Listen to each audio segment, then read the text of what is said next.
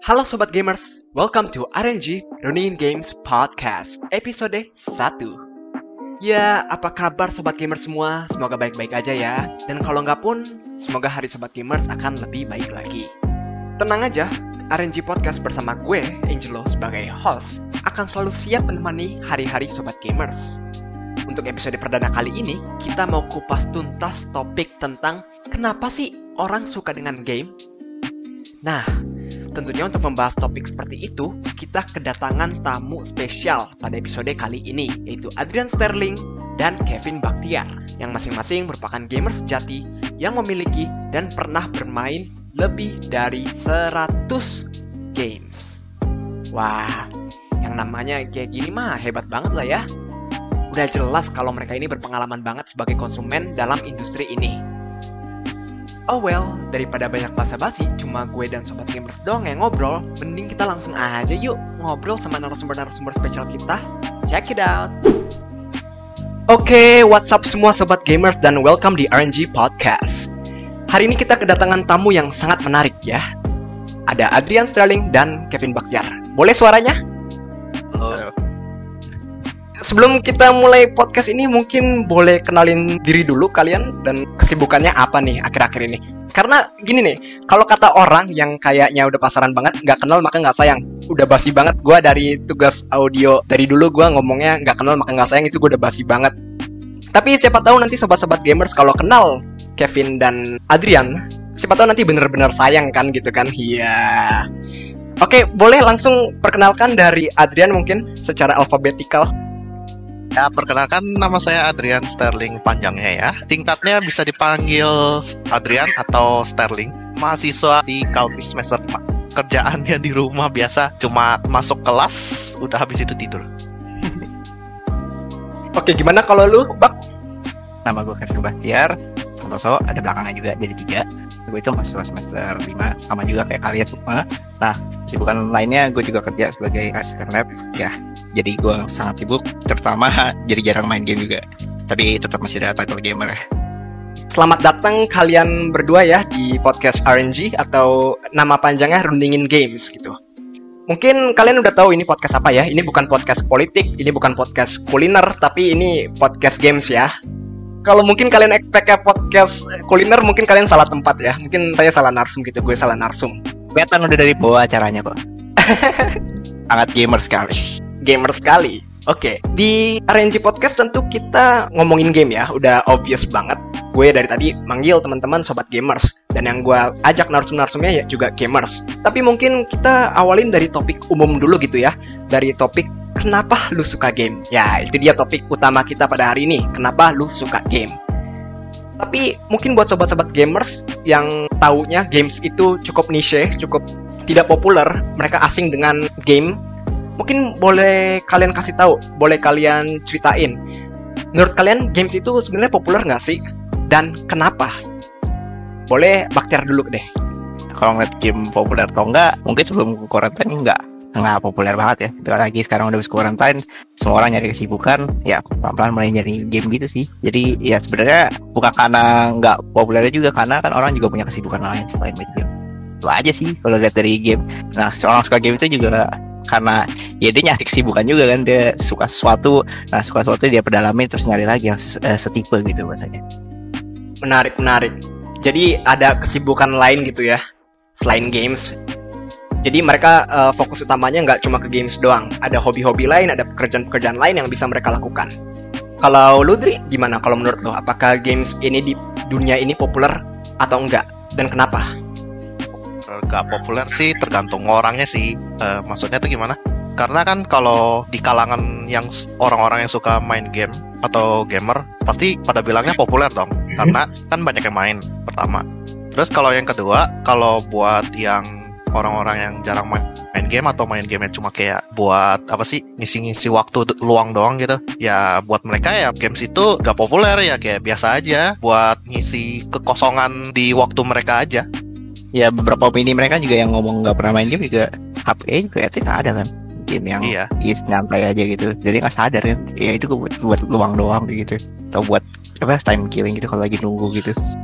Jadi poin dari kalian berdua ini populer atau enggak populernya s- games itu tergantung dari perspektif mana. Kalau bagi yang nggak main game, ya nggak populer karena cuma isi waktu luang. Tapi bagi yang main game ya jelas populer karena mereka pasti selalu terkait dengan game. Misalnya subscriptionnya di YouTube-nya game semua, konten di Instagramnya game semua, dan apa yang dilihat jadi game semua Iya, betul banget. Tapi ini menarik nih, kenapa? Kalau misalnya kita lihat data dari statista.com, di daerah As- Asia Pasifik aja ada 1,5 miliar pemain game per tahun 2020. Itu di Asia Pasifik doang. Dan ini menghasilkan total pendapatan sampai 78,3 miliar USD atau kalau kita konversi ke rupiah bisa sampai 1 miliar 112 juta 846 580 rupiah. Dah pusing nggak tuh? Gua sampai belibet-belibet ngomongnya. ya apa itu butuh data ya itu angka yang tadi itu nggak dikit ya. Ibaratnya lu bisa gunain buat uang kuliah dan itu pun masih ada kembalian. Misalnya ya buat beli game gitu atau buat beli makan kan gitu. Jadi itu bukan angka yang kecil ya. Kalau kita lihat di Amerika per tahun 2018, 66% dari total populasi Amerika itu pemain game, 66% ya. Orang tua, dewasa, remaja, anak-anak, mau itu laki-laki atau perempuan, semua bisa menikmati game. Mau itu game HP, game komputer, game konsol, game donal bebek mundur tiga langkah, kayaknya emang emang banyak yang main game gitu dari semua kalangan usia gitu. Cuman mungkin karena ini demografinya di Amerika bukan di Indonesia, jadi mungkin kurang relevan ya. Cuman bisa jadi referensi. Nah, kenapa tadi gua panjang banget ngomong game, eh, data-data gitu? Karena kita udah tahu ba- banyak banget orang main game. Tapi untuk alasannya kita perlu tanya dong kepada orang yang sudah berpengalaman, yaitu kalian. Pertama, lu Adrian, lu punya 142 games berbayar menurut Steam yang tentunya banyak banget dan lu sendiri punya akun game ini sejak tahun 2015. Kalau lu bak, lu punya 108 games berbayar yang lagi-lagi banyak dan sama akun lu sejak tahun 2015. Ini masih hitungan Steam, belum termasuk DLC, belum termasuk games di konsol lain dan games lu di luar Steam lah ya. Tapi boleh ceritain nggak sih kenapa lu berdua suka game? Boleh, Adrian? Ya dulu awalnya sih kalau suka game de demen aja ngeliatin orang main pertama sih paling pertama tuh demen ngeliatin orang main kayak sesuatu lama-lama kayak pengen aja nyobain sendiri mainin sendiri gitu terus lama-lama ya suka aja jadi suka aja main game Tapi yang lu lu lihat orang main game itu orang ini siapa gitu? Apa di YouTube gitu atau gimana tuh? Pertama kali kenal game itu waktu di tempat les ada yang di eh, komputer. Dia kan komputer kayak terbuka gitu kan. Ada yang main CS Counter Strike yang klasik banget. Jadi mulai dari Mana? situ. Titik 6 bukan? Bukan. bukan. Masih masih di bawah ya. Masih masih di bawah ya 1.6 awal banget masih awal banget. Oh ya, buat informasi tambahan bagi sobat-sobat gamers yang nggak tahu Counter Strike 1.6 atau Counter Strike yang sebelumnya itu apa, itu intinya game tembak-tembakan lah ya, yang populer banget sampai sekarang. Bahkan meskipun sekarang udah ada banyak game yang grafiknya bagus, game yang lebih modern, tapi game-game itu masih ada populer, masih ada pemainnya. Itu seperti awal atau akar dari game FPS atau game tembak-tembakan. Boleh lanjut, Dri? Ya lama kelamaan karena dulu sih suka ngeliat orang di ya lah secara langsung ya. Terus lama kelamaan karena kayak kan nggak selalu bisa ngeliatin orang langsung gitu. Ya lewat YouTube atau platform stream kayak Twitch. Jadi berawal dari liatin game, akhirnya jadi suka beneran gitu ya. ya ngeliatin orang main. Kayak ini apa? gitu kan kayak seru banget ya.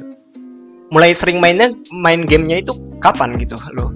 Dari SD mungkin kelas 4 atau 5 pertama CS CS dulu Counter Strike. Terus baru ke game yang bener-bener booming banget di Indonesia itu Point Blank. Uh iya. Siapa sih yang nggak tahu point blank? Mungkin sekarang semua orang sama emaknya juga paling udah tahu itu point blank itu apa ya. Jadi gara-gara point blank gitu keren. Oke mungkin kita pindah ke perspektif Kevin Bakyar boleh? Kenapa sih lu suka game? Itu tadi gue pikirin dan nemu ide baru juga dari apa yang tadi diomongin. Sebenarnya gue main game juga karena gara-gara pertama storynya. Terus ya karena lihat dulu dari YouTube semua deh makanya. Terus yang kedua berbeda juga kalau game yang kayak CS tadi. Itu cuma karena ya emang ngeliatnya kan orang main gampang buat kill ya. Tapi pas pas main ini susah. Nah lama-lama jadi penyobanya latihan terus lama-lama bisa. Ya lumayan lah lebih jago dikit daripada dulu gitu aja. Terus ditambah lagi mungkin ya kalau dulu cuman game yang pertama kayak PvZ itu kalau tahu PvZ zombie yang strategi gitu. Nah itu kan menarik tuh. Jadi kayak lebih tepatnya ada tantangannya sih. Kalau ada tantangannya bisa seru. Dua yang disukain tantangan sama storynya.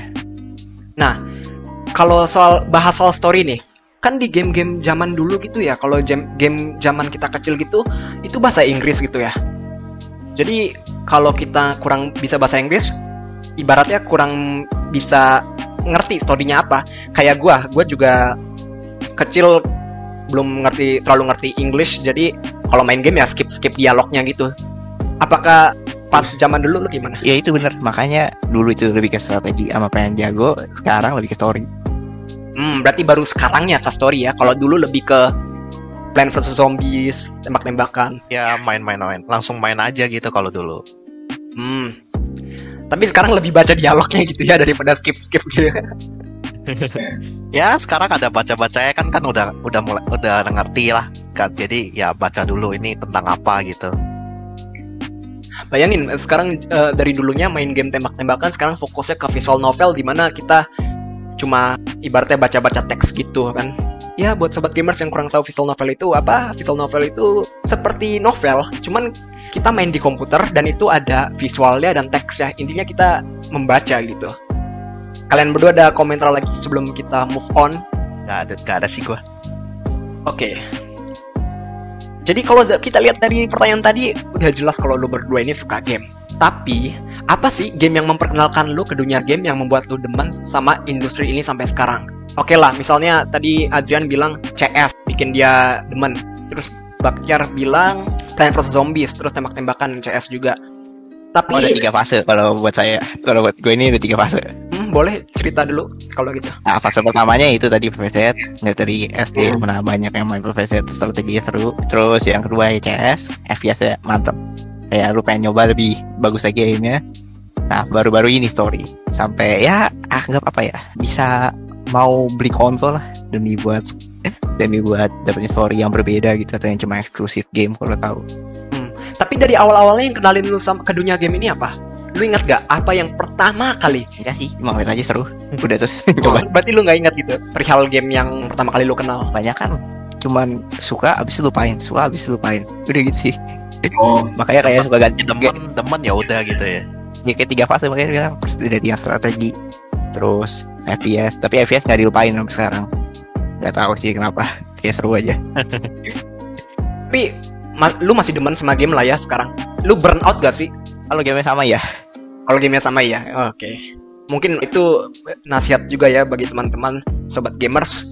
Kita kalau main game yang sama jangan keseringan nanti malah bosen. Padahal bisa aja dulu itu game favorit kita tiba-tiba jadi game yang paling kita hindarin saking bosennya gitu. apalagi kalau game repetitif Hmm, kalau repetitif ini maksudnya lebih ke game grinding kayak CS:GO buat manjat. bisa grinding buat kayak berapa ya yang game naik level gitu yang nyari koi gitu kayak gitu Ini apa sih game yang gen genre-nya ini yang RPG gitu. Kayak Genshin. ya, ya, ya, ya kayak sekarang Genshin. Tapi seru. nah, repetitif itu nggak Kalau berlaku kalau ya kurang berlaku sih kalau misalnya buat Iya. yang game story tapi kalau misalnya buat yang game repetitif Oh, benar ya sih. contohnya tadi itu benar Bener bener bener. Karena kita lihat repetisi harus lihat dari dua sisi dulu. Repetisinya ada story apa enggak atau repetisinya grinding sekedar kayak CS:GO, Valorant, Overwatch gitu-gitu. Yang Satu lagi repetisinya Dark Dark Soul kalah mulu Eh, nah itu itu juga bisa tuh eh, get good gitu kan. ya itu namanya kalah mulu itu bang ada repetitif yang maksudnya kayak repetitif dia grinding tapi nggak bikin burnout. Cuma kalau kalau kayak misalkan kayak udah udah masuk end game ya udah udah abis kelar gitu gak ada konten dari gamenya lagi gitu ngulang lagi itu itu yang bikin burnout kadang Oh bisa gitu. Ngulang lah. Oh buset. kayak contohnya aja kayak Devil May Cry Devil May Cry 5 yang paling baru Hmm? yang berapa sih tahun kemarin ya terus sekarang kan ada DLC baru nah itu kan gamenya kan cuma kalau sampai story kelar ya udah ngulang kan cuma naikin levelnya doang nah itu kadang suka bikin burnout cuma kayak ya udah gitu-gitu aja gitu kayak gak ada gak ada perkembangan gitu Hmm. Mana sekarang mau keluar lagi ya di PS5 itu? itu mirip-mirip di juga kayak yang di Dragon Age sama-sama ngulang gitu Dragon Nest. Game klasik. MMORPG di mana di mana Oh, kita udah iya. naikin level sampai 60 terus kelas baru yang mau kita bikin karena kita cuma mau nyoba aja harus nunggu sampai level 60 lagi Berarti se- sebenarnya jiwa-jiwa RPG udah tertanam di lu, Bak. emang dan itu eh, karena repetitif itu jadi gak suka dan males ketemu RPG gitu yang Hmm. yang benar-benar harus ngulang-ngulang Tapi kalau balapan gimana? Itu kan repetitif juga ibarat ya. Menurut lo gimana berdua? Game balapan racing. Kayak contohnya Need for Speed Heat gitu kan. oh iya itu benar-benar baru keluar juga kebetulan dan Kalau- kalau- tahu juga kalau saya juga baru Iya. main nah itu Iya, ini baru eh ya karena emang lagi pengen aja nanti juga kalau udah bosen juga ya kayak anggapannya gimana ya kan itu juga game bukan kayak game story itu kayak yang di FPS jadi sama kayak CS juga. Jadi kalau emang lagi pengen main ya main kalau enggak ya stop. Itu kan bukan story nggak bakal lupa juga belakangnya. Gimana? Nah, storynya juga nggak nggak terlalu nggak terlalu sampai deep banget gitu. Ini poin menarik sih. Game repetitif meskipun ngebosenin, cuman justru timeless gitu. Bisa dimainin kapan aja karena nggak usah ngulang karena nggak usah ngulang dari awal. Kita bisa main kapan aja kita mau dan kita nggak bakal lupa. Karena fokusnya bukan storynya kan tapi gameplaynya.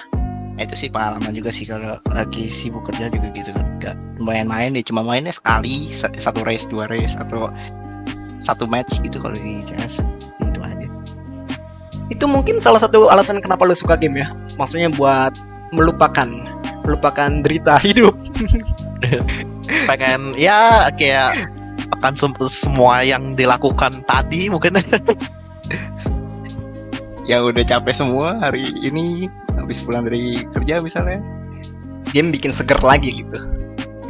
Kadang. Ya kalau kalau Kalau- gamenya kalau kalah, gamenya kalau kalah gamenya ya enggak. kompetitif gamenya kompetitifnya terlalu terlalu tinggi ya bikin kepala pusing juga kadang. Salah pilih kalah game gitu. Bukannya bukannya senang malah malah tambah tambah otak tambah ini. Tambah panas ntar ya otak. Kalau kita lihat dari ini sudut pandang Adrian tadi kita kayaknya belum belum tahu ya belum dengar sobat-sobat gamers lain juga belum dengar. Apa sih game yang memperkenalkan lu ke dunia game yang membuat lu demen sampai industri ini sama sampai sekarang? Ya kalau kayak yang tadi gue udah bilangin kan eh, game yang paling pertama gue tahu itu maksudnya game PC ya. Ini Hmm. game game PC punya itu Counter Strike. Kedua Need for Speed. Gue cuma lupa Need for Speed yang mana. Kayaknya yang Most Wanted kalau gak salah. Baru Plan kayak Baktiar Plan vs Zombie. Terus habis itu kalau gak salah kan gua tadi ada ngomong Point Blank ya. Nah Point Blank itu pas itu zaman zaman kelas 5 karena kan emang gamenya masih baru. Jadi kayak bisa dimainin di mana aja gitu kan. Tapi ya kalau gua sih dulu cuma ngewarnet satu jam dua jam doang buat main Point Blank ini. Sampai lulus SD masih main Point Blank tapi karena pas SMP ya pelajarannya udah mulai ya pas zamannya ya udah berat udah jarang main Point Blank ke warnet. Terus di SMP dikenalin juga game namanya Losaga. Itu ya. gamenya OG banget main sama temen pokoknya sampai udah mau naik SMA nah SMA baru sama sama kalian-kalian ini main bareng Counter Strike Global Offensive. Mhm, mantap. Berarti game yang paling terkesan ini selama dari lu dulu kenal awal kenal game sampai sekarang yang paling berkesan itu game yang mana menurut? Kompetitif ya kalau buat kompetitif sih Point Blank sama Counter Strike Counter Strike Counter Strike Counter Strike-nya tuh Counter Strike Global Offensive ya. Karena bisa literally bisa main sama temen tuh bisa mainnya nggak cuma satu dua bisa rame-rame banget. Kayak misalkan ini kalau PB kan satu clan gitu kan bisa ngewar 8 orang. Nah itu kayak ya nunjukin kadang kan suka suka suka ada match match yang kalau tiba-tiba lu ngekillnya tuh kayak aneh-aneh gitu nah kan suka teriak-teriak tuh nah itu yang bikin seru sih Hmm, jadi ini kita ketemu lagi nih sobat gamers. Salah satu hal kenapa Adrian suka sama game. Karena faktanya kita bisa main sama temen. Meskipun berjauhan kita bisa rame-rame, seklen, ngewar. Kalau menang, senang bersama. Kalau kalah nang- nangis bersama. Kalau kalah udah ya ya nyalahin yang paling apa yang paling bawah itu. Woi, Iya. Itu dia yang kita sebut dengan toxicity. Mungkin akan dibahas di episode mendatang Ari Podcast. itu bener weh. Itu bener nggak salah. Kalau misalnya dulu kan yang ngajakin Cesing Gio em, saya terus yang hilang juga saya. Iya, ada ada yang membantu saya membuka rank tapi ada yang hilang ya. ya saya. Kayak nggak tahu aja. Sampai sekarang saya hilang hilang kan dari dulu udah tertanamkan sibuk nggak jelas eh. Itulah ya sibuk jadi susah misain waktu buat game sama buat kerja sama buat kuliah itu susah banget. Lagi pandemi kan ini. Kayaknya sulit banget Pand- pandemi mempermudah mempermudah. Tapi kayaknya ke- kelihatannya masih sibuk loh, masih sibuk banget ibaratnya. oh lebih mending Oh, lebih mending ya. lebih sering lihat online Steam kan dulu daripada dulu Berarti pandemi ini memberi waktu luang buat bermain game ya. Bukan bukan berarti pandemi merupakan hal yang baik gitu, cuman ya sudah ter- terjadi kan gitu. ya karena Ya. kan semuanya di jalan di rumah jadi ya nggak nggak apa Iya. ada ya waktu yang bisa dialokasikan Oke, kita mungkin lanjut ke pertanyaan berikutnya nih. Mungkin teman-teman sobat gamers pendengar podcast RNG ini yang tertarik dengan games, tapi nggak tahu nilai positif dan nilai negatif dari game. Contohnya, game itu bisa buat reaction time bagus gitu kan.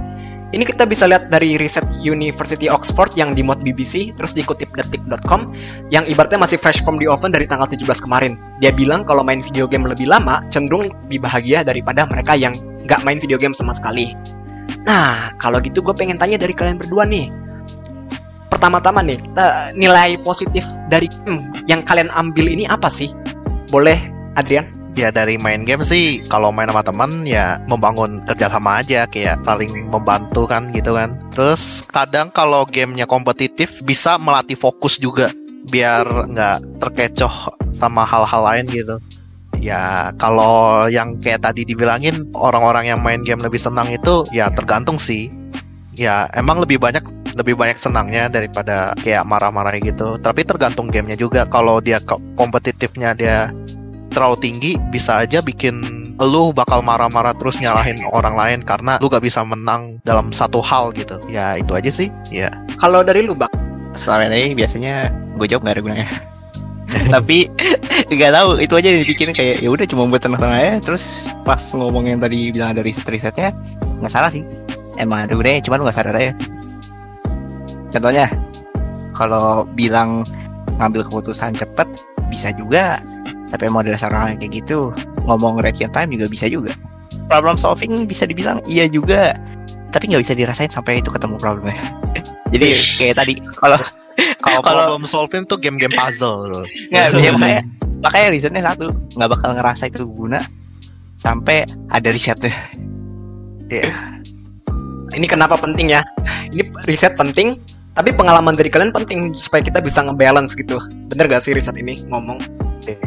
pas Bener riset sih. ngomong baru sadar juga iya nggak salah ya emang Gitu. nggak salah kayak kayak kalau misalkan senang ya kayak main pas phasmophobia aja kayak game baru ini kan game horor yang baru kalau kayak misalkan gue gak takut horor nih tapi temen lu temen lu ada yang takut horor teriak-teriak kan kayak lu lu juga pasti ketawa gitu kalau temen lu teriak-teriak gitu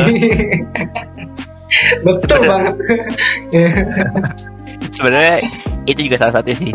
Makanya kalau gue main horror juga ngeliat temen-temen pada nggak ada yang berani tapi kayak gue main-main aja terus lucu aja. Oke terus yang mau gue garis bawain tadi factnya yang lucu tuh bener gak kalau gue nggak salah ya tadi gue ingat nomor aja main game itu bikin lebih happy dibanding yang enggak bener gak Itu kalau dari riset University Oxford. Ya. Iya, baru-baru ini 17 November kemarin. ya kalau misalnya nggak ada kerjaan boleh Mhm. kalau nggak ada kerjaan atau kerjaannya terlalu kalau penat kalau bosan, ada ya, kalau ada waktu luang ya kayak Ya. misalkan lu habis kerja kerja lembur gitu kan. Nah itu. Kalau lu lagi bosen nah intinya semuanya dalam keadaan kondisi lu lagi nggak suka. Nggak saya lagi bad mood jelek nggak suka bosen kerja habis kerja capek. Tapi kalau lagi posisi lagi lagi senang juga terus eh, lu main kayaknya nggak ada bedanya. Sama aja gitu ya. iya kecuali storynya emang bagus Syarat syaratnya jangan main game kompetitif yang kompetitifnya tinggi ya. Bukan bukannya senang malah dar- naik darah ntar. Dari bad mood makin semakin bad mood gitu kan jadi buat Iya. apa video games itu Iya sih lebih tepatnya kayak ngalihin sesuatu yang buruk jadi lebih baik. Udah gitu aja. Saya kalau yang ngeliat bakal lebih bagus atau enggak, enggak sih. Cuma lebih ke ngalihin aja. Hmm. Ya Jadi- makanya sesuatu yang buruk jadi bagus gitu. Berarti sebenarnya video games ini punya nilai positif. Cuman kadang nggak kerasa gitu ya. Karena pertama harus ada risetnya. Kedua, karena kita main game, ya kita nggak nyari keuntungan gitu. Kita memang cuma pengen have fun aja gitu kan. Jadi kita nggak kepikiran kayak, wah ini game bikin gua makin genius. Wow, kayak Albert Einstein nggak gitu kan. Ya karena kan game kan juga pas kita main game, kelar main game juga kita eh, apa yang terjadi dengan kita tuh kita nggak tahu. Maksudnya Perubahannya apa? kan, ya. Nggak tahu kan. gitu. Perubahannya nggak tahu ya. Paling yang kerasa ya kalau kayak tadi kan dibagi dua lagi kan kalau game story ya lu bisa apa ya rasanya lebih dapat sesuatu kayak nonton film gitu kan dapat suatu cerita gitu terus kalau misalnya game kompetitif ya ada plus minusnya bisa menang senang bisa kalah sedih atau bisa lu ngerasa wah gue makin jago udah kayak gitu aja itu bakal jadi bahas lebih ribet lagi sih kalau masalah tipe-tipe game sih cuman ya kalau dari perspektif ya tipe game juga mempengaruhi Tipe-tipe game juga mempengaruhi ya. Oke. Berarti sekarang kita move on ke nilai negatif. Mungkin tadi udah dijelasin, tapi secara cepat gitu kan. Kita pengen perdalam lagi nih. Mungkin dari Adrian, nilai negatif dari game menurut lo itu apa? Ya kalau kalau gamenya kompetitifnya tinggi lagi ya, ini ya emosi menambah emosi pertama. Terus kalau kedua juga ya dari yang paling gampang lah karena kita kan ngeliat layar terus nih. Layar layar kan ada radiasi gitu bisa merusak mata. Jadi kayak mata mata lu bisa minus ataupun silinder. Ya seperti contohnya gua. Gua kan pakai kacamata nih lumayan tebel ininya lensanya. Kalau dari lu, Bak, nilai negatif dari game. harusnya udah pernah tahu juga kalau yang pernah main game juga last game apakah last game artinya last game? Enggak kan? Last game. Lanjut lagi. Last game? Adiktif last game ya? lagi? Last game? Ya, iya. Ya, lebih ke waktu sih jadinya Jadi Ya, ke- lebih ke waktu. Hmm, ketika seorang bilang last game atau game terakhir ya, itu mereka berbohong. Karena pasti habis last game ada last gamenya lagi gitu kan berarti. apalagi kalau misalkan kayak game yang kayak team player gitu ya kayak misalkan misinya gagal pasti kayak lagi lah sampai sampai misinya misinya kelar gitu jangan kan sama lah kayak kalau nonton TV serial gitu ah masih pengen nonton nih pengen tahu nih pengen tahu nih kalau game story ya juga kayak gitu lanjutannya apa gitu kan ini nanggung gitu Dan tiba-tiba udah jam 8 pagi gitu ya, udah kayak, "Hah, kok cahayanya terang?" gitu kan. Tidak terasa di kamar mulu gitu. Kalau gue sih lebih gitu sih sisanya ya semua yang negatif ya bisa dibilang gak ada sih kalau buat gue lebih Hmm. kayak tadi last game. Itu itu yang faktor terutama dari segala semua game yang pasti pernah ada yaitu last game last mission last chapter. Stardew Valley juga bisa dilihat sebagai game yang time consuming nggak sih? oh jelas. Jelas banget. Jelas, Jelas ya. kalau bisa dilihat dari grafik yang pernah dimainin sangat buruk sekali. Yaitu 8 jam sehari dan total dalam seminggu 30 jam itu sudah sangat terlihat banget ya dari yang dikatakan last night last game semua itu udah kelihatan tuh Lagi-lagi buat sobat gamers yang kurang tahu, apa itu Stardew Valley? Stardew Valley itu ibaratnya kayak Harvest Moon. Apa itu Harvest Moon? Intinya itu game beternak, game beternak, game farming, bertani, tapi adiktif banget sampai tadi Kevin Baktiar udah jelasin dia sampai 8 jam sehari padahal masih ada kesibukan lainnya gitu ya, tapi prioritasnya di Stardew Valley gitu kan. benar benar sekali. Yang penting kelarin dulu misinya kayak rasanya pengen ah nih masih bisa nih masih bisa nih. Pepet terus. Procrastinating terus. Tumpuk terus. Yang penting gue tahu dulu nanti kelanjutannya gimana. Yang dipikirin pasti itu Kalau nggak lanjut ntar nggak bisa tidur ya kayak, aduh kelanjutan storynya apa? Gue nggak bisa tidur. Saking apa berhentinya di momen yang nggak yang nggak ngepas dan lu bisa baru bisa main game lagi minggu depannya gitu kan.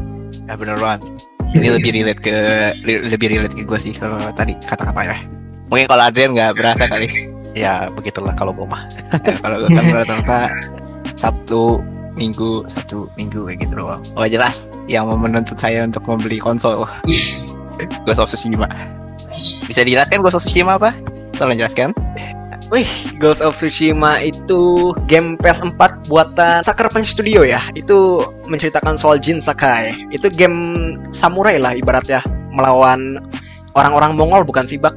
Boleh konfirmasi nggak? Boleh fact check benar omongan gua nggak? Oke. ya benar-benar gak usah diceritain lagi ter spoiler ya pokoknya game itu populer bagi kalangan gamers. Karena storynya bagus, gameplaynya susah, dan sekarang masuk ini. ya benar-benar itu nggak semua buat kalangan semua orang. Udah benar buat yang pecinta game terus eh, suka story terus yang buat movie. Nah itu. Soalnya pas lihat dari review-review kayak orang juga gak terlalu sepopuler kayak main Fortnite gitu yang lebih Oh. banyak orang mainin.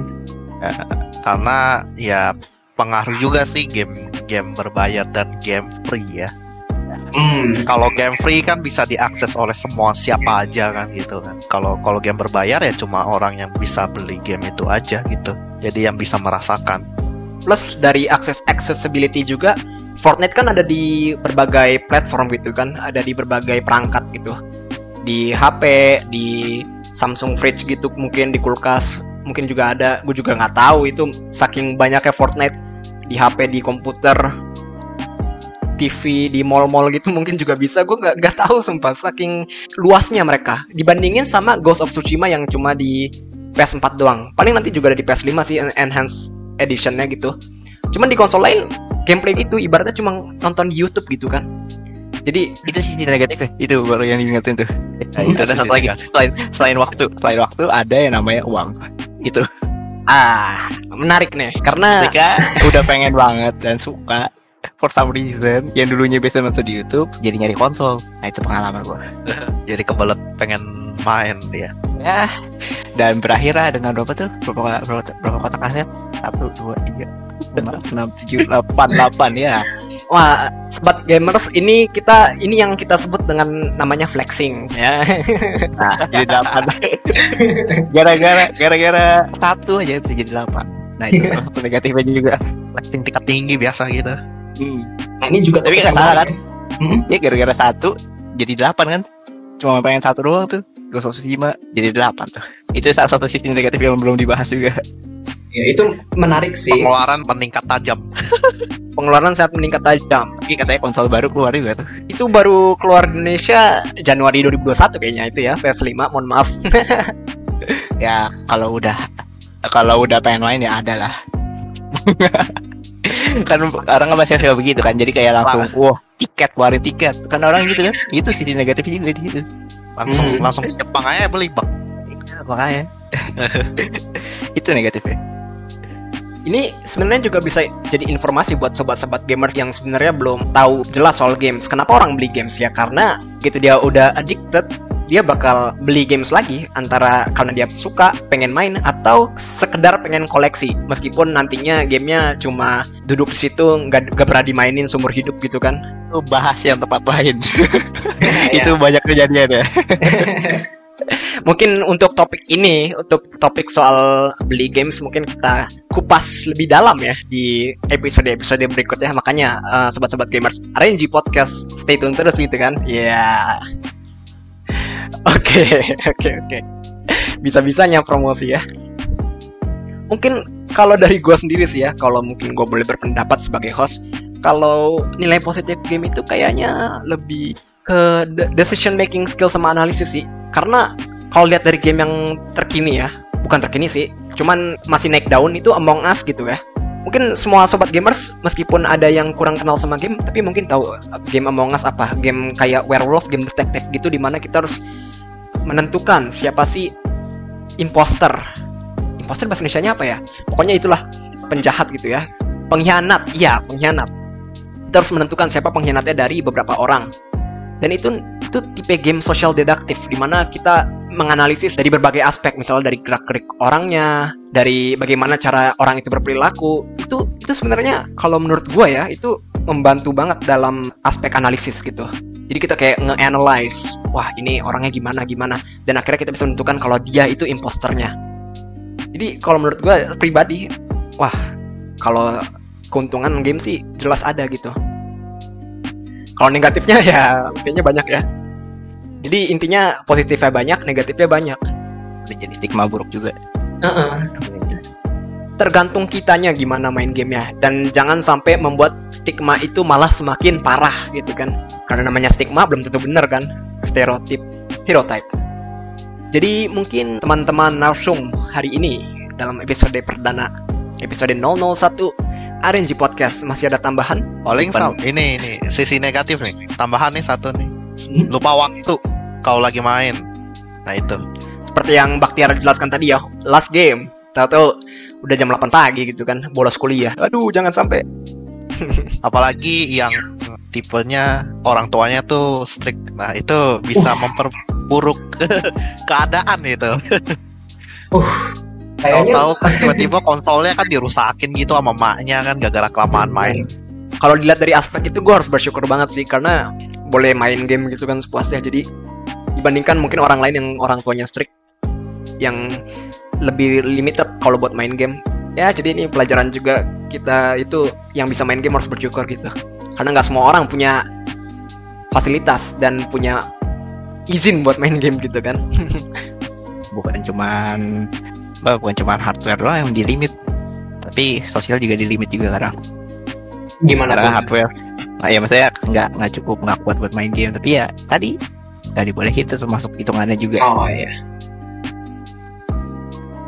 Oke, mungkin cukup sampai sini dulu rundingan asik informatif kali ini, Sobat Gamers. Karena tuh topik-topik menarik yang lainnya akan kita bahas di episode-episode berikutnya. Ya, pasti nggak muat dong kalau dipaksain buat satu episode doang. Sebagai rekap sedikit, tadi kita udah bahas soal kenapa sih suka game, apa sih sisi positif yang membuat kita suka dengan game, atau sisi negatif yang membuat kita tidak suka dengan game dan aspek burnout atau kebosanan karena keseringan main game yang sama. Tentunya gue berterima kasih banget pada Adrian dan Baktiar yang sudah banyak ngobrol sama gue hari ini. Nah, boleh banget dong Sobat Gamers, kasih mereka a round of applause. Ya, Sobat Gamers, jangan bersedih dan menangis karena episode ini sudah berakhir. Nanti gue malah ikut nangis. Kan nggak lucu kan? Tenang aja, episode berikutnya akan dirilis setiap Jumat malam. Maka dari itu, follow account Twitter RNG yaitu RNG underscore podcast dan pantau terus akun anchor.fm RNG podcast. See you later Sobat Gamers, good luck and have fun.